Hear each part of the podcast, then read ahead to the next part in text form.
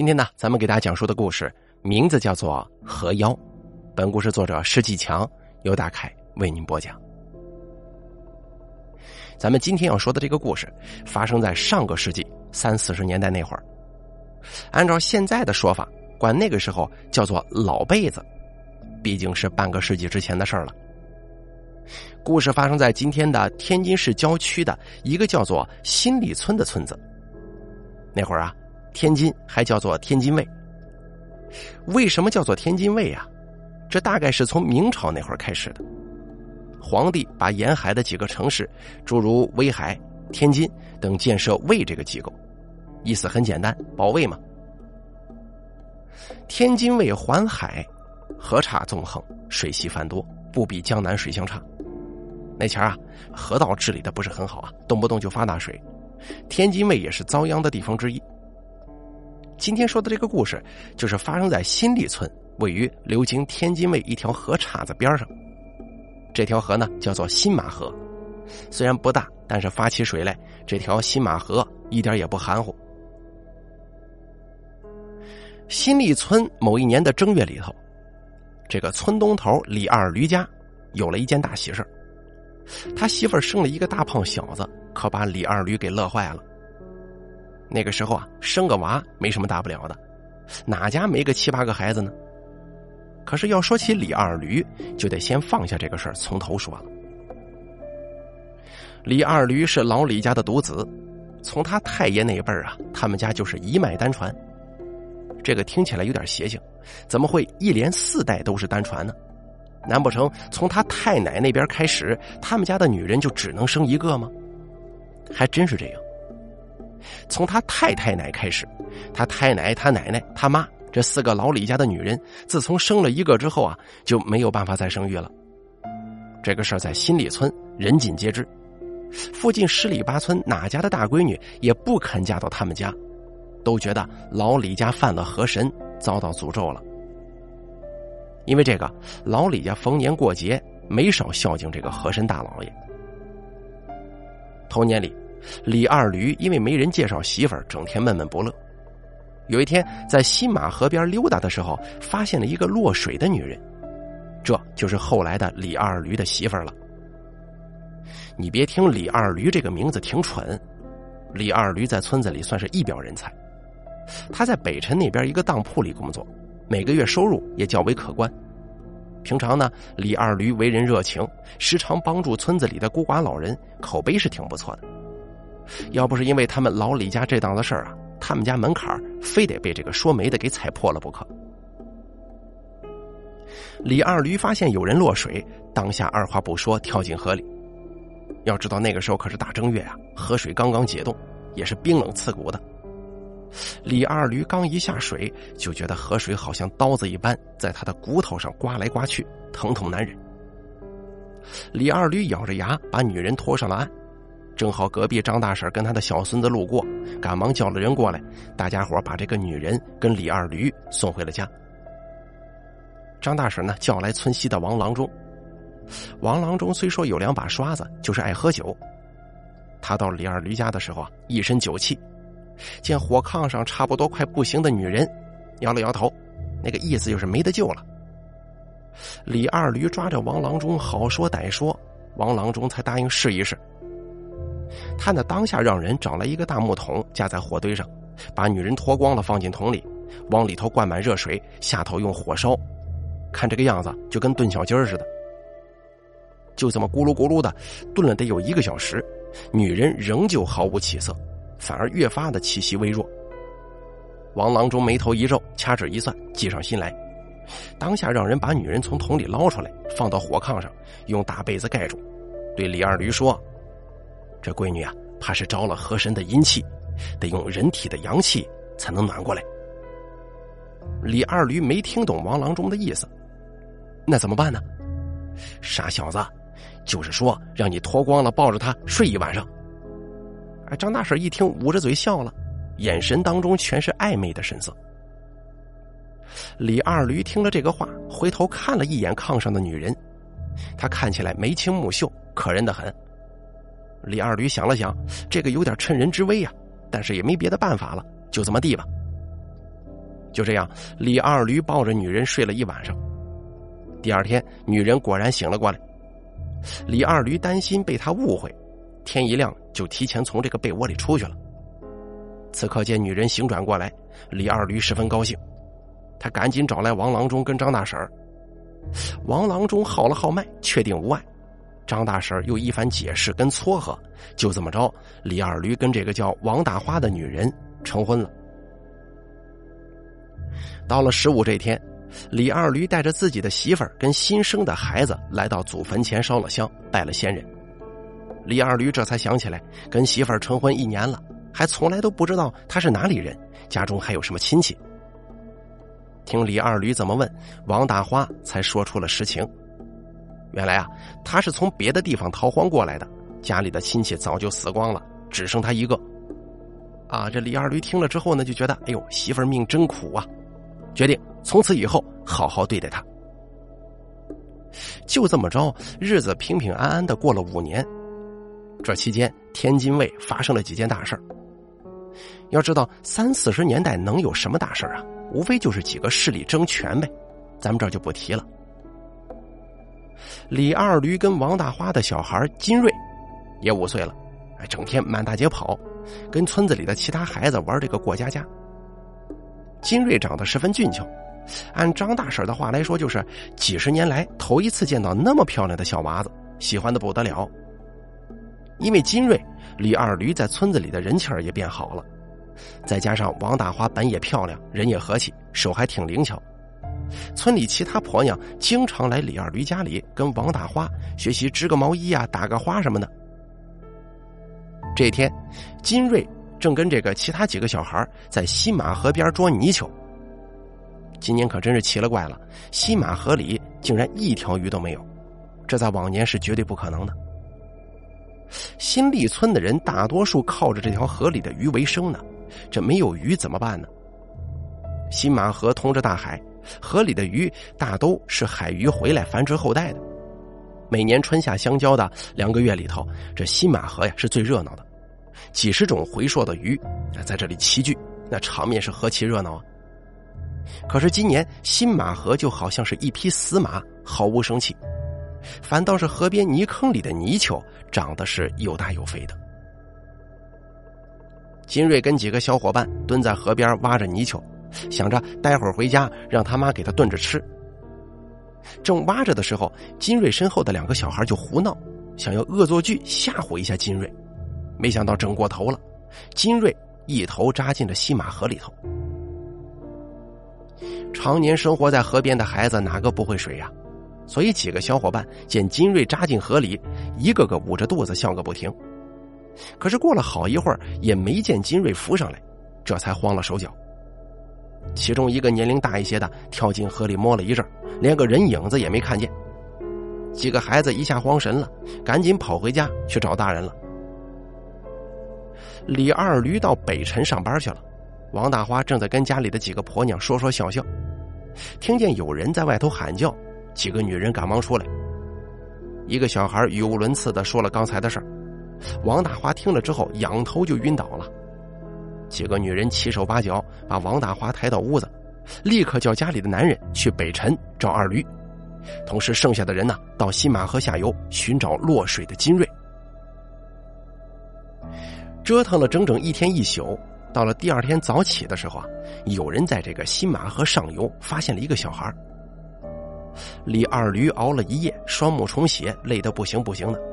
一听见有信儿，就像打了鸡血一样，带着几个人就来到了上游的河岔子边发现河岔子的杂草堆里头有个小孩，面朝水下，被水草缠住了双脚。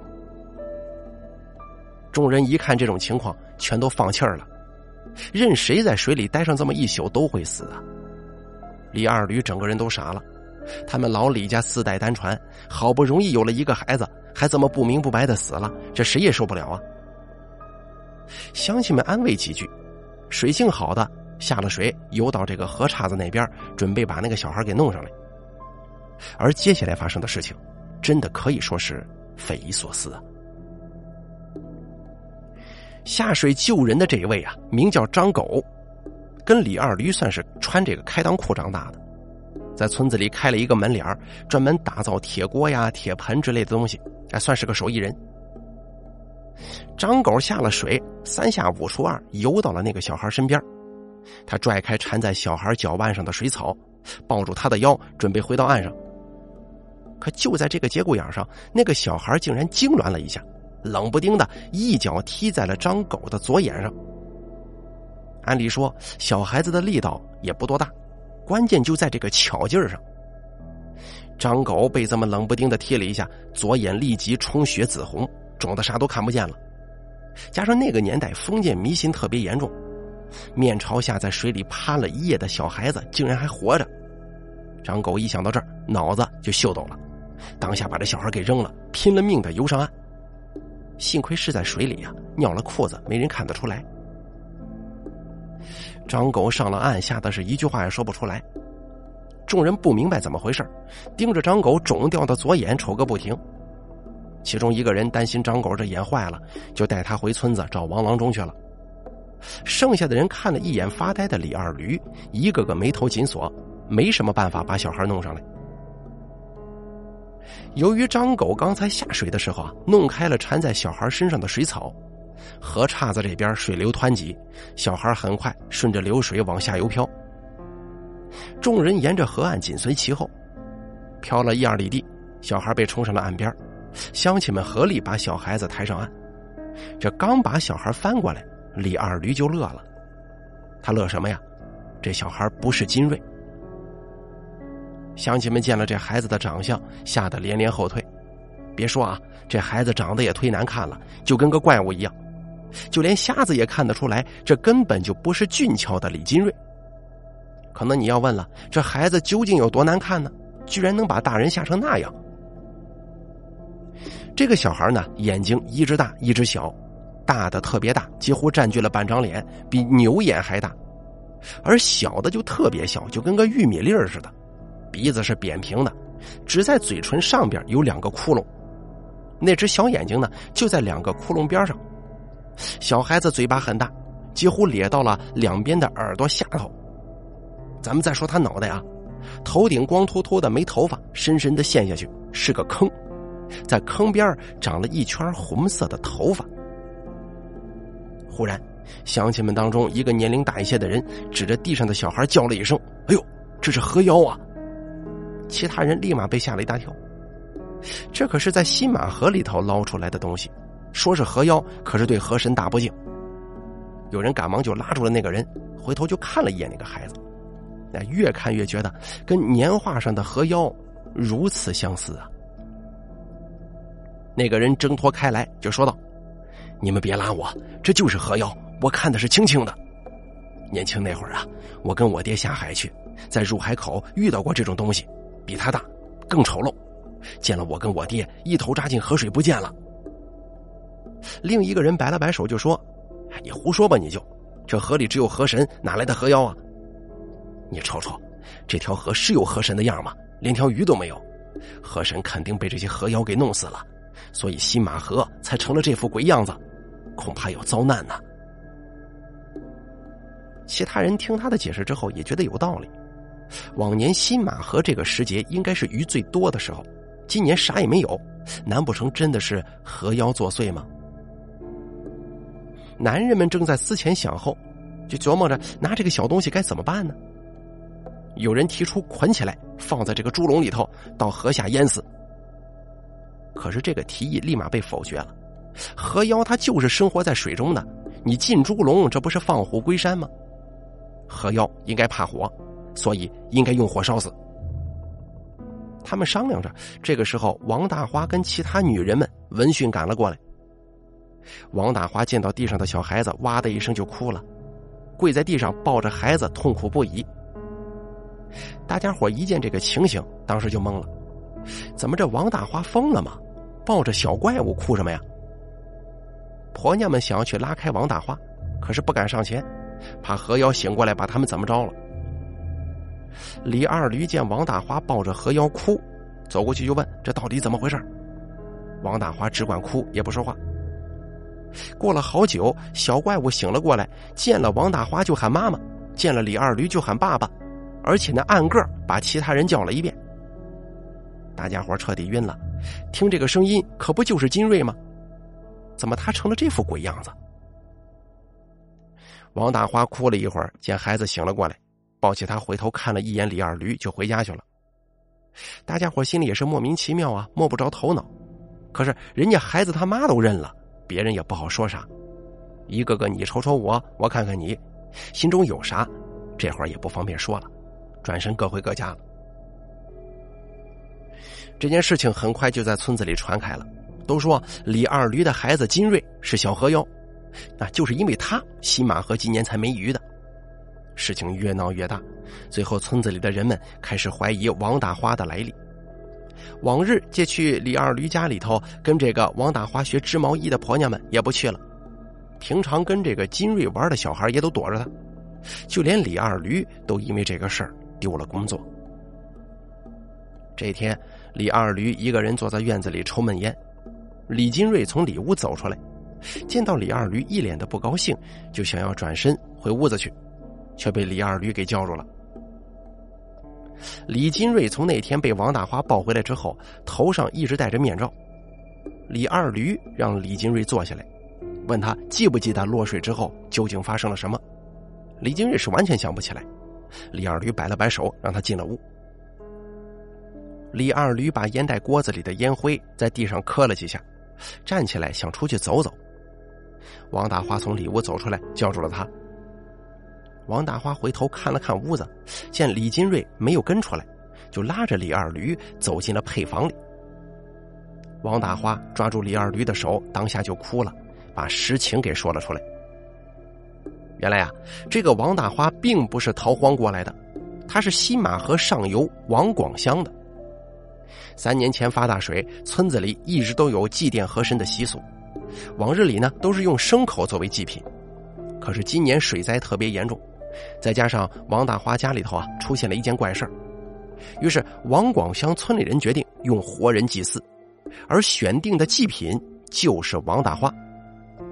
说王大花家里头到底发生了什么，让整村的人同意活人祭祀呢？这个事儿说起来还真挺邪性。王大花家里啊只有一个老娘，娘俩艰难的过日子，在那个动荡年代，孤儿寡母生活起来更是困难。王大花的老娘眼瞎，手脚不灵便，全靠王大花一人操持着费用。王大花，你说她一个大闺女能干什么呀？正巧，王广乡村子出了一位贵人，他早些年前呢是前清的秀才，肚子里头有点墨水后来清朝倒了，他落魄到卖字为生。有一天，一位乡绅家里闹鬼，偏巧这个秀才平日里博览群书，什么都看，就毛遂自荐到这位乡绅家里瞅了一眼。第二天呢，就给他出了一个法子。从那之后，乡绅家里就安宁了。乡绅为了感谢秀才，特意安排他进入了政府部门干文职工作。秀才有两下子，没两年当了官这个秀才名叫王文彪，走运之后呢，不忘乡里，决定回家走一趟，把家的这个祖宅呢修缮一下。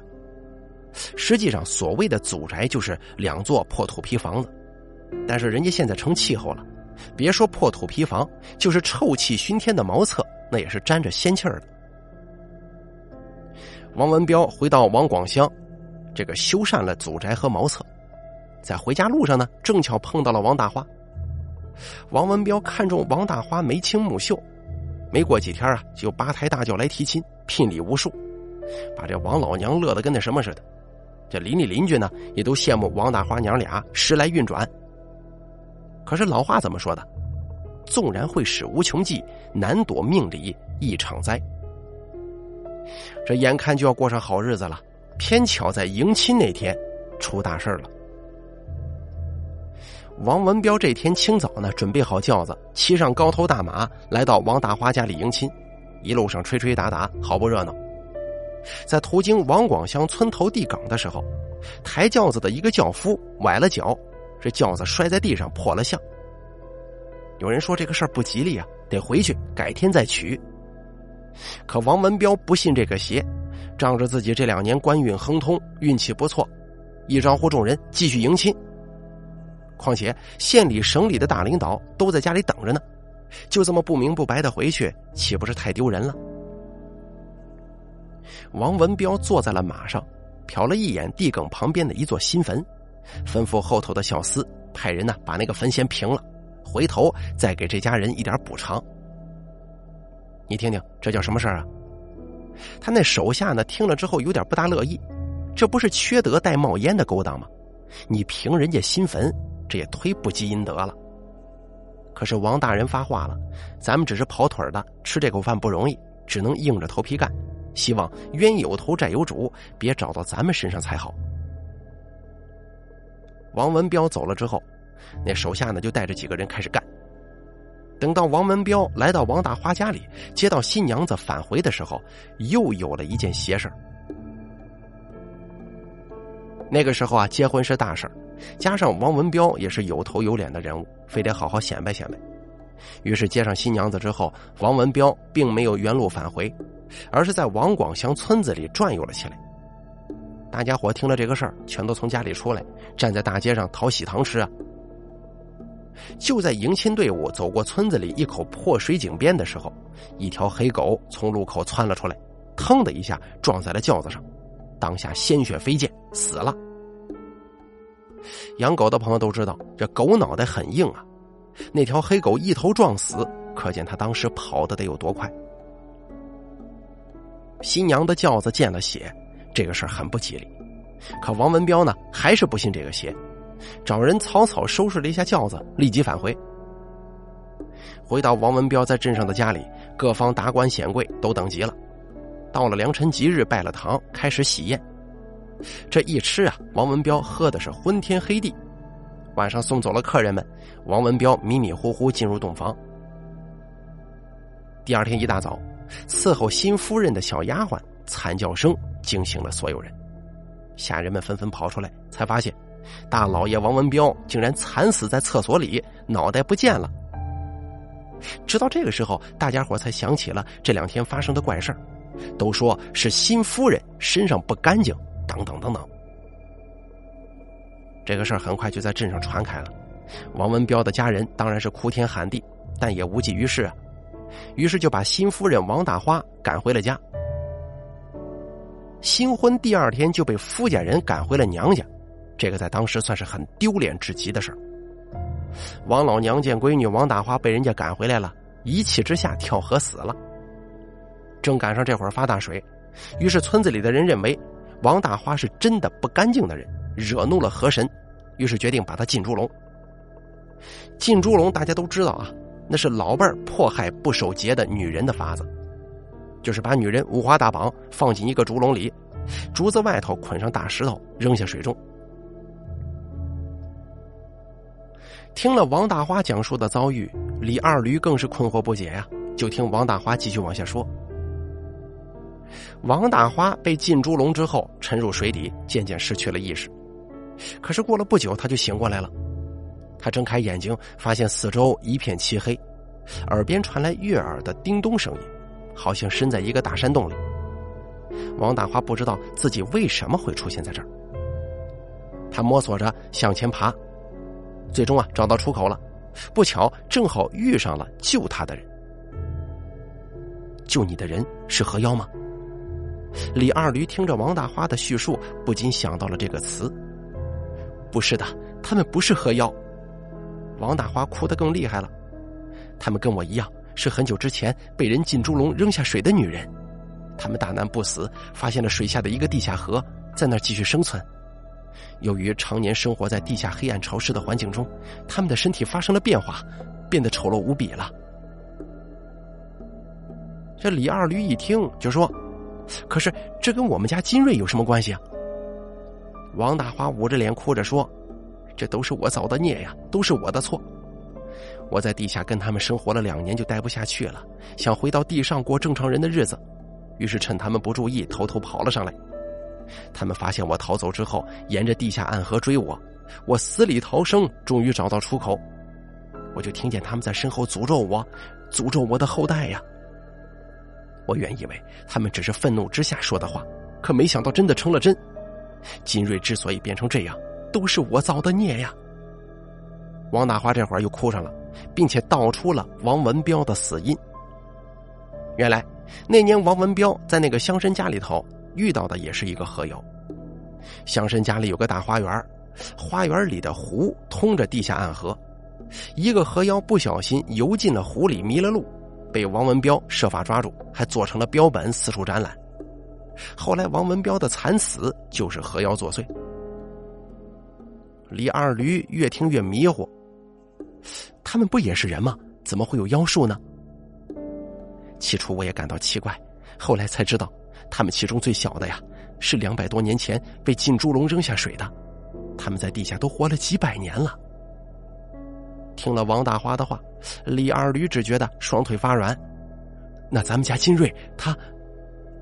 王大花终于鼓起勇气说出了自己真正的目的：我要带着他回去啊！不行，大花，你哪也不能去。可是如果我不回去的话，他们是不会放过你的。王大花甩开李二驴，冲出了配房，冲进了屋子。不一会儿，抱着李金瑞离开了家。李二驴站在院子里，竟然没有阻拦，傻愣愣的站在原地。